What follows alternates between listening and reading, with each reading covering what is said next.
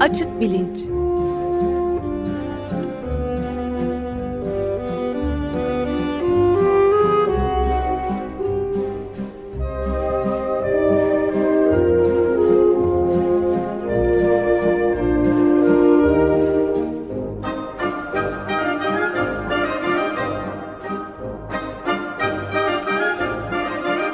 Güven Güzeldere ile bilim ve felsefe sohbetleri.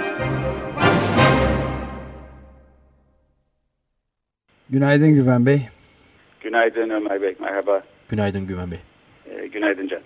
Bir süreden beri sürdürmekte olduğumuz bu felsefe, din meseleleri üzerinden konuşmaya devam edeceğiz. Bugün de konuştuğumuz gibi kötülük problemi üzerinde duralım demiştik. Evet, kötülük problemi din felsefesinde belki en ciddi problem olarak kendini gösteriyor. Felsefe tarihinde de bir sürü felsefeciyi uzun boylu ciddi şekilde uğraştırmış bir problem. Geçmiş haftalarda kısaca ne olduğundan bahsetmiştik. Fakat argümanların yapısı ve ne şekilde cevap verilebilir kötülük problemine, bu konuya pek girememiştik. Şimdi biraz onlardan bahsedelim istiyorum. Bir örnekle aslında başlayayım. İşte yaklaşık 2 hafta önce mesela Filipinler'deki kasırgayı düşünelim. Küçük bir aile kasırga gelecek diye biliyor. Evlerine sığınmış vaziyetteler. Ne yapacaklarını da bilmiyorlar filan. Kasırganın yere çarpmasına birkaç dakika kalmış olsun. Şunlar olacak. Kasırga yere çarptığı zaman o evi yerle bir edecek. Küçük çocuklardan bir tanesini fırlatıp belki ağaca çarptıracak. Ölecek o çocuk. Öbürünün işte belki kolu kopacak. Annesi babası ölecekler. Hayat boyu belki acılar içinde bir yaşam sürmek zorunda kalacak. Bunları henüz kasırga çarpmadan 3 dakika önce onlar bilmiyorlar. Biz de bilmiyoruz. Fakat bilen bir varlık var mı? Tanrı mesela uzaktan bakıyor ve ne olacağından haberli.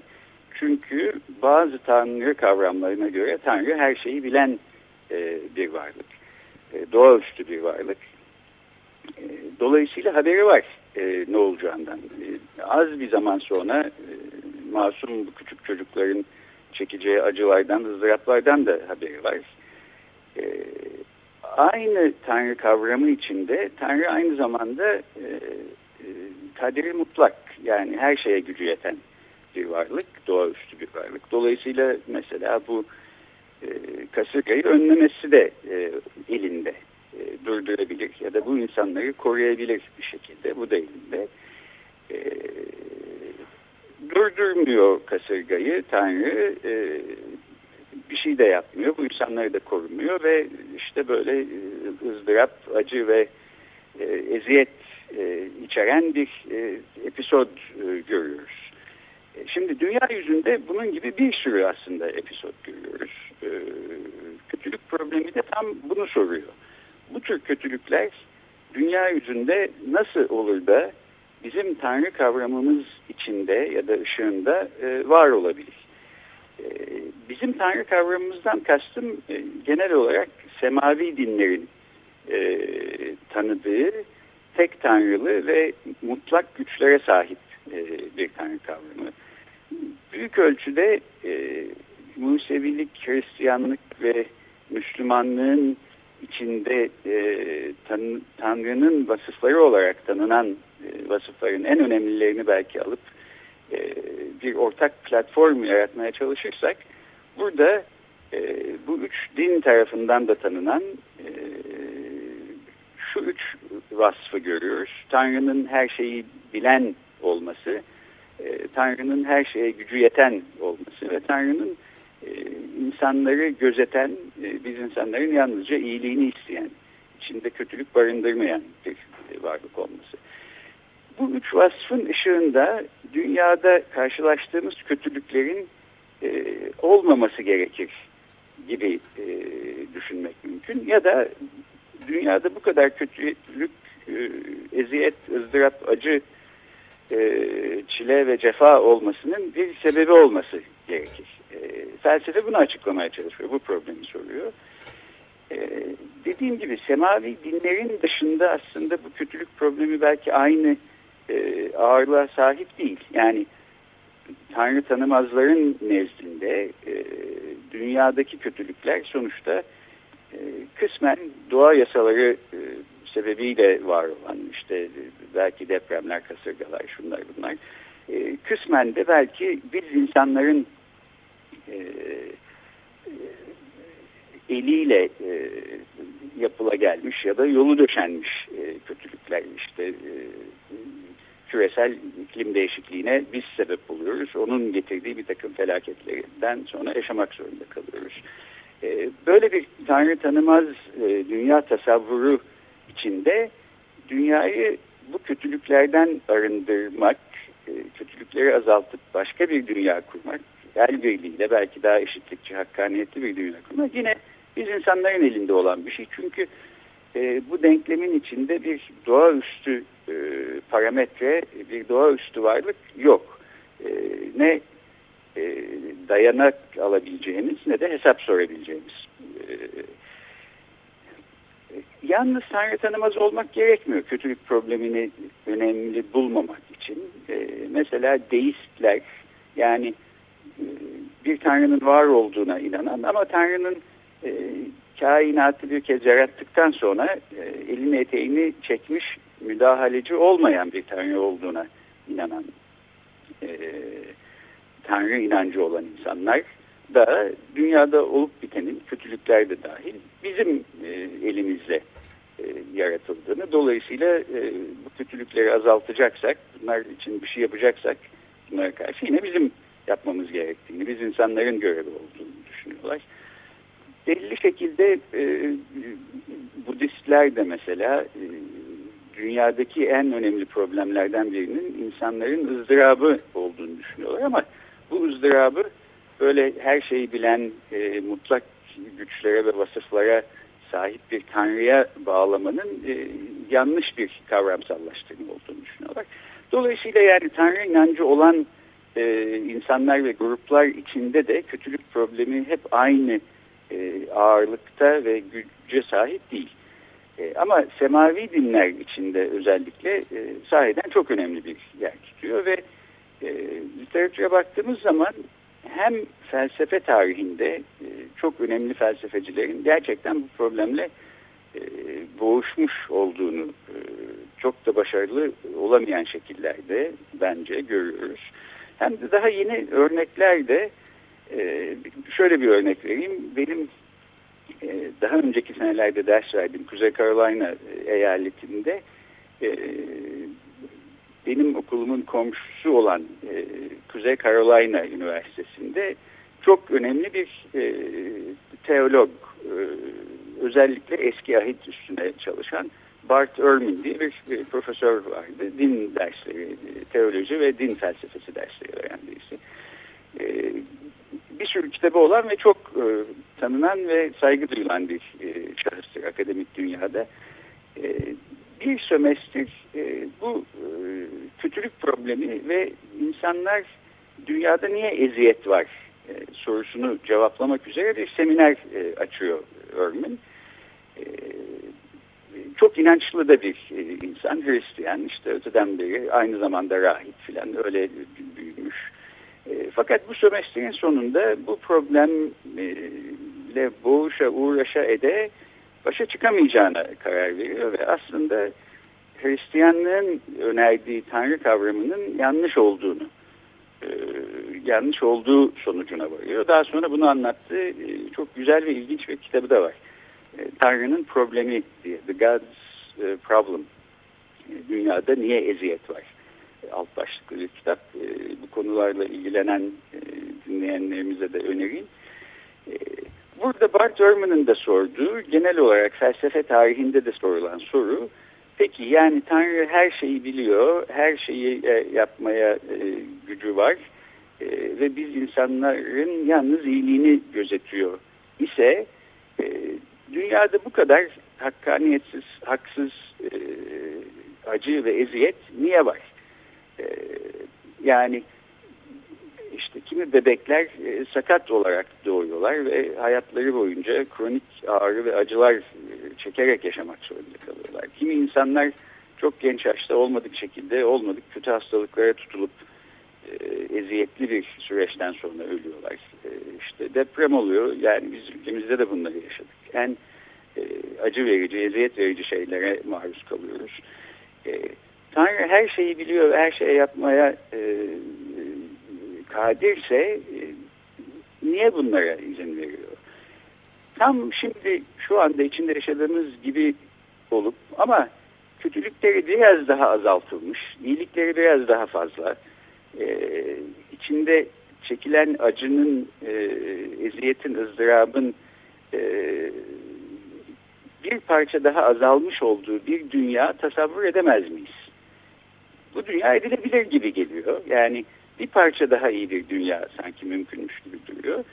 Eğer bizim dünya tasavvurumuzun merkezinde bir tanrı kavramı varsa, tek tanrılı dinlerin tanıdığı şeklinde, Tanrı niye dünyayı bir parça daha iyi, yani eziyet ızdırabı bir parça daha az olan bir dünya haline niye getirmiyor? Kötülük problemi tam bu soruyu soruyor. Hatta buradan hareket edersek işte ünlü felsefecilerden, mesela rasyonalist okulun 18. yüzyıl ünlü felsefecilerinden Leibniz'in sorduğu gibi hayal edilebilecek en iyi olası dünya bu mu diye de sorabiliriz. Bu zor bir soru çünkü hayal edilebilecek en iyi dünya buymuş gibi gözükmüyor. Yani bir parça daha iyi bir dünya tabii ki hayal etmek mümkün gibi gözüküyor. Ama o zaman da Tanrı niye daha iyi bir dünya, hatta hayal edebileceğimiz en iyi dünyayı yaratmadı da bu dünyayla yetinmek zorunda kalıyoruz sorusuna bir cevap vermek gerekiyor. Leibniz'in bu soruyla uzun süre boğuştuktan sonra verdiği cevap aslında bu dünyanın olası en iyi dünya olduğu, Tanrı'nın daha iyi bir dünya yaratmaya imkanı ya da daha yaratılacak daha iyi bir dünya olsaydı zaten onu yaratmış olması gerektiğinden yola çıkarak vardı sonuç. Örneğin bu sonuç. Buradan da aslında bu kötülük argümanına karşı tek tanrılı dinlerin savunduğu türde bir tanrı kavramını savunmak için verilen iki ana cevaba geliyoruz. Burada iki argümantatif strateji var. Bir tanesi Leibniz'in stratejisine benzer. Şunu demek mümkün. Bizim kötülük olarak gördüğümüz şeyler aslında kötülük değil. Yani evet tamam, tek tek baktığımızda masum bir çocuğun ızdırap çekiyor olması, kötü bir hastalıktan muzdarip olması, işte kolunu bacağını yitirmesi, kasırga, şu bu. Doğru, bunların hepsi kötü şeyler gibi gözüküyor ama Tanrı'nın bir büyük planı olsa gerek biz insanlar için ve Tanrı'nın en iyisini bilen ve en iyisini isteyen olduğu için bu bizim kısıtlı bilişsel kapasitelerimizle kötülük gibi gördüğümüz şeyler aslında daha geniş bir açıdan bakabilsek kötülük gibi değil, iyilik gibi gözükecek. Yalnız bizim aklımız buna ermiyor. İyilik, ya da en azından iyilik gibi gözükmesi nasıl oluyor Güven Bey? İşte aklımız ermiyor Ömer Bey. Onun için bunu ben açıklayamayacağım. Benim de aklımın erdiği bir şey değil. Evet.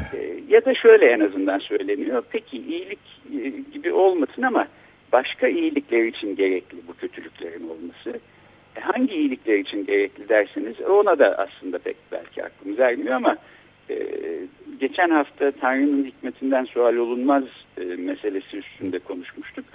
Eğer o tür bir inancınız varsa zaten bunları belki pek sorgulamanın da anlamı yok. Bir şekilde bu kötülük olarak gördüğümüz şeyler aslında kötülük olmasa gerek deyip kötülük problemini burada noktalamaya çalışmak mümkün. Bir şey bu, argümantatif olarak. Bireyin sorumluluğundan bir şekilde kaçış da sağlıyor galiba bu noktada. Yani benim aklıma ilk haftalarda tartıştığımız bu tramvay deneyi geldi. Yani o tramvay deneyinde ya 5 kişi vardı ya da 1 kişi vardı. Oradaki 5 kişinin üzerine sürmek ve o bir kişinin de bunun kötülük olmadığını, iyilik olduğunu düşünmek belki biraz daha kadercilikle alakalı, kadercilikle ilişki kurulabilecek bir denklemi ortaya çıkarabilir diye düşündüm. Evet, gerçi yani kader böyle götürüyor. Yani bu kaderin içinde var bu tür kötülükler demek de bu sorunun cevabını vermiyor. Çünkü kaderi belirlemiş olan da aslında Tanrı. Kader niye böyle var diye yeniden aslında bu soruyu gündeme getirmek mümkün. Bir şekilde yani buna verilen felsefe tarihinde de verilen cevaplardan birisi aslında bizim belki içinde kötülük barındıran ve çok iyi ya da olabilecek en iyi hayat gibi ya da dünya ya da evren gibi görmediğimiz bu evrenin aslında olabilecek en iyi evren olduğu. Kötülük diye düşündüğümüz şeylerin de aslında ya gerçek anlamda kötülük olmadığı ya da başka şu anda anlayamadığımız belki iyilikler için gerekli olan şeyler olduğu. Birinci cevap bu. İkinci cevap İslam felsefesinde de aslında kötülük problemiyle hayli uğraşılmış vaziyette ve değişik İslam felsefesi okulları değişik cevaplar veriyorlar. Belki daha ziyade bu ikinci cevaba yatkınlar. Burada hayır, kötülük basbayağı zaten yani aslında mesela işte kötü bir hastalıktan 3 yaşındaki masum kızını ya da oğlunu kaybetmiş bir anne babanın yüzüne bakarak bu aslında kötü bir şeymiş gibi gözüküyor ama aslında iyi bir şey ya da başka iyilikler için gerekli bir şey demenin zaten vicdanlı hiçbir insan için mümkün olamayacağını düşünüyorum. Dolayısıyla bu ilk bahsettiğim bu aslında kötülük değil ya da gerekli bir şey cevabı bana verilmesi imkansız bir, savunulması imkansız bir cevapmış gibi geliyor. Bunun yerine şu ikinci cevabı savunmak mümkün. Evet, var kötülük. Bu da gerçekten de kötülük, eziyet, acı, ızdırap, bunların hepsi var ve bunu teslim ediyor bu cevap. Fakat bunların sebebi Tanrı değil, biziz. Bizim yüzümüzden bunlar böyle diyor. Yani sorumlusu da biziz, dolayısıyla suçlusu da biziz. Eğer bir sorumluluk, suçluluk arayacaksak kendimizi de aramamız lazım. Bu da aslında çok kolay bir cevap değil.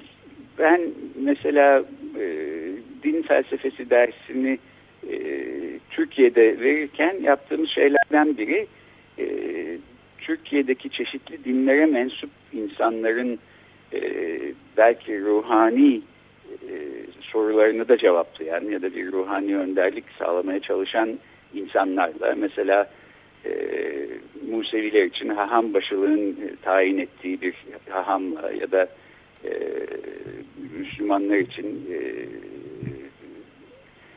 Fatih Camii'nin imamı ile çok okumuş yazmış doktorası olan akademik bir insandı. Ya da Fener'deki, Patrikhane'deki papazlardan biriyle filan bu soruları tartışmak olmuştu.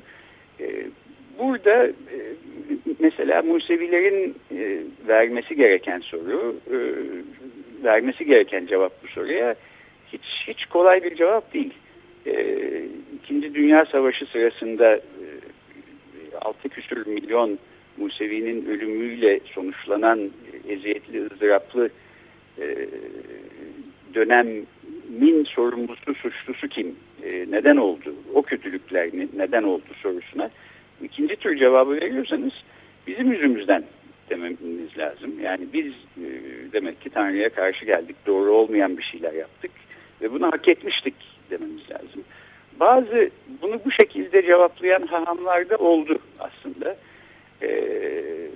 Bu tabii o kötülük değildi ya da gerekliydi demekten belki daha kötü bir cevap değil ama yine de bu bizim yüzümüzden cevabı da hiç kolay bir cevap değil. Özellikle gerçekten başlarına hakkaniyetsiz, ızdıraplı, eziyetli şeyler gelmiş insanların vermesini beklememiz bana çok zor gözüküyor.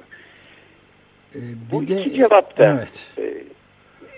Eğer bizi tatmin etmiyorsa o zaman ama tek tanrılı dinlerin önerdiği şekilde bir mutlak güç ve vasıflara sahip bir tanrıya inanmaya da devam ediyorsak yani geceleri uykumuzdan uyanıp bu nasıl oluyor da bu kötülük problemini nasıl bağdaştıracağım ben kendi tanrı kavramımla diye düşünmemiz lazım. Her inançlı insanın bence gerçekten uykusunu kaçıracak kadar düşünmesi gereken derin bir problem.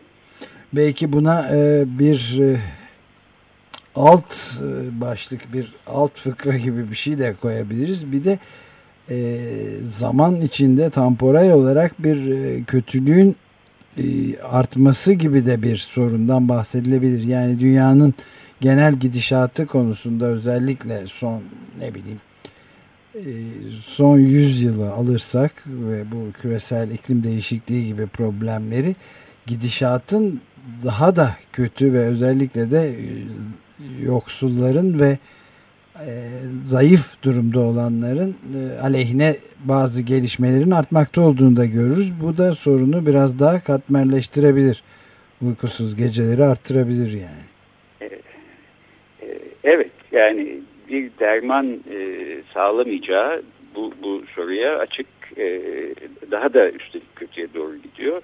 Yani buna yine aynı stratejilerle, hayır canım aslında kötüye doğru gidiyor gibi gözüküyor ama iyi şeyler oluyor diye cevap vermek de mümkün. Mesela Amerika'daki bu kökten dinci Hristiyan gruplarının bir kısmı tam böyle şeyler söylüyorlar.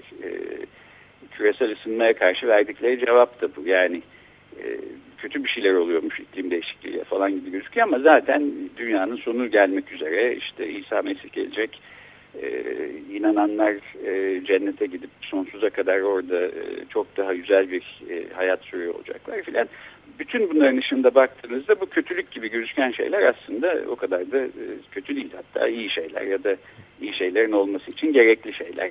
Tam bu cevabı veriyorlar sizin, evet, bu argümanınıza karşı böyle bir cevap vereceğiz. Evet. Biraz önce bahsettiğimiz birinci argümana giriyor galiba bu da. Evet, evet. Birinci tür cevabı, evet, veriyorlar. İkinci tür cevap, bizim yüzümüzden cevabının temel dayanağı, ondan henüz bahsetmedim, onu da kısaca söyleyeyim. Özgür irade durumu aslında. İslam'da da merkezi olarak bu var. Yani bizim yüzümüz, Tanrı'nın sorumluluğu değil, bizim sorumluluğumuz dünyadaki kötülükler. Tanrı'nın buna tolere etmesi de, yani böyle bir dünyayı yaratmış olması da aslında bizim iyiliğimizi gözetiyor olmasından dolayı biz insanlara özgür irade bahşetmiş olmasından kaynaklanıyor. Tabii ki Tanrı biz insanları böyle iplerinden tutup çekerek oynatacağı kuklalar gibi ya da robotlar ya da otomatonlar gibi yapsaydı ve özgür irademiz olmasaydı, yani baştan sona tarihin en başından en sonuna kadar dünyanın ve kainatın ve üstünde yaşayanların ne şekilde hareket edeceğini Tanrı kendisi kurgulamış olsaydı, o zaman belki içinde kötülük barındırmayan bir kainatta yaratmış olabilirdi. Ama biz insanlara ve yalnızca biz insanlara özgür irade bahşettiği, dolayısıyla bizim kendi karar ve yargılarımızı ve hareketlerimizi kendi düşüncelerimiz ışığında kendimizin yönlendirmesine olanak tanıdığı için dünyada kötülüğün olmasına da yer açmış oluyor Tanrı dolaylı olarak.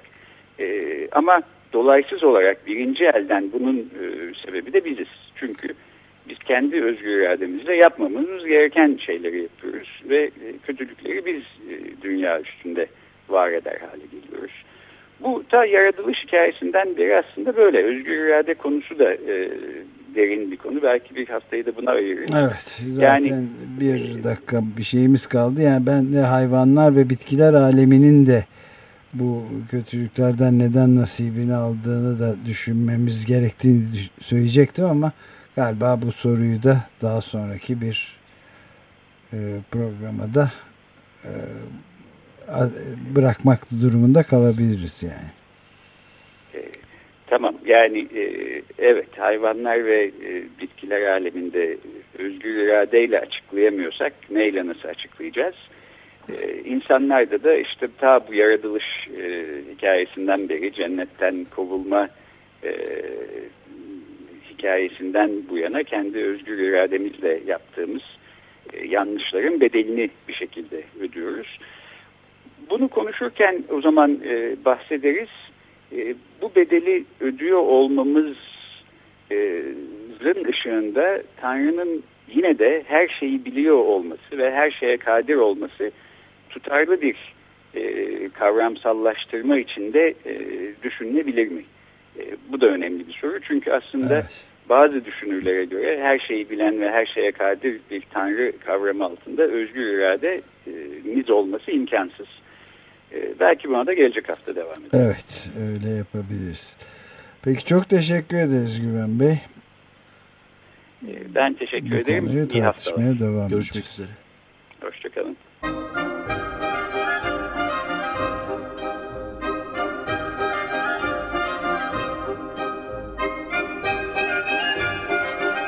Açık Bilinç.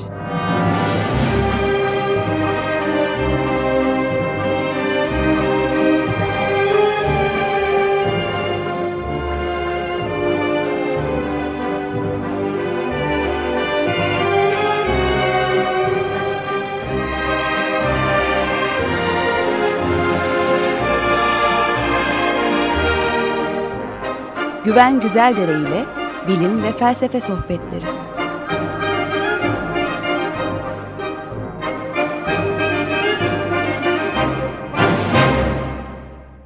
Açık Radyo program destekçisi olun. Bir veya daha fazla programa destek olmak için 212 alan koduyla 343 41 41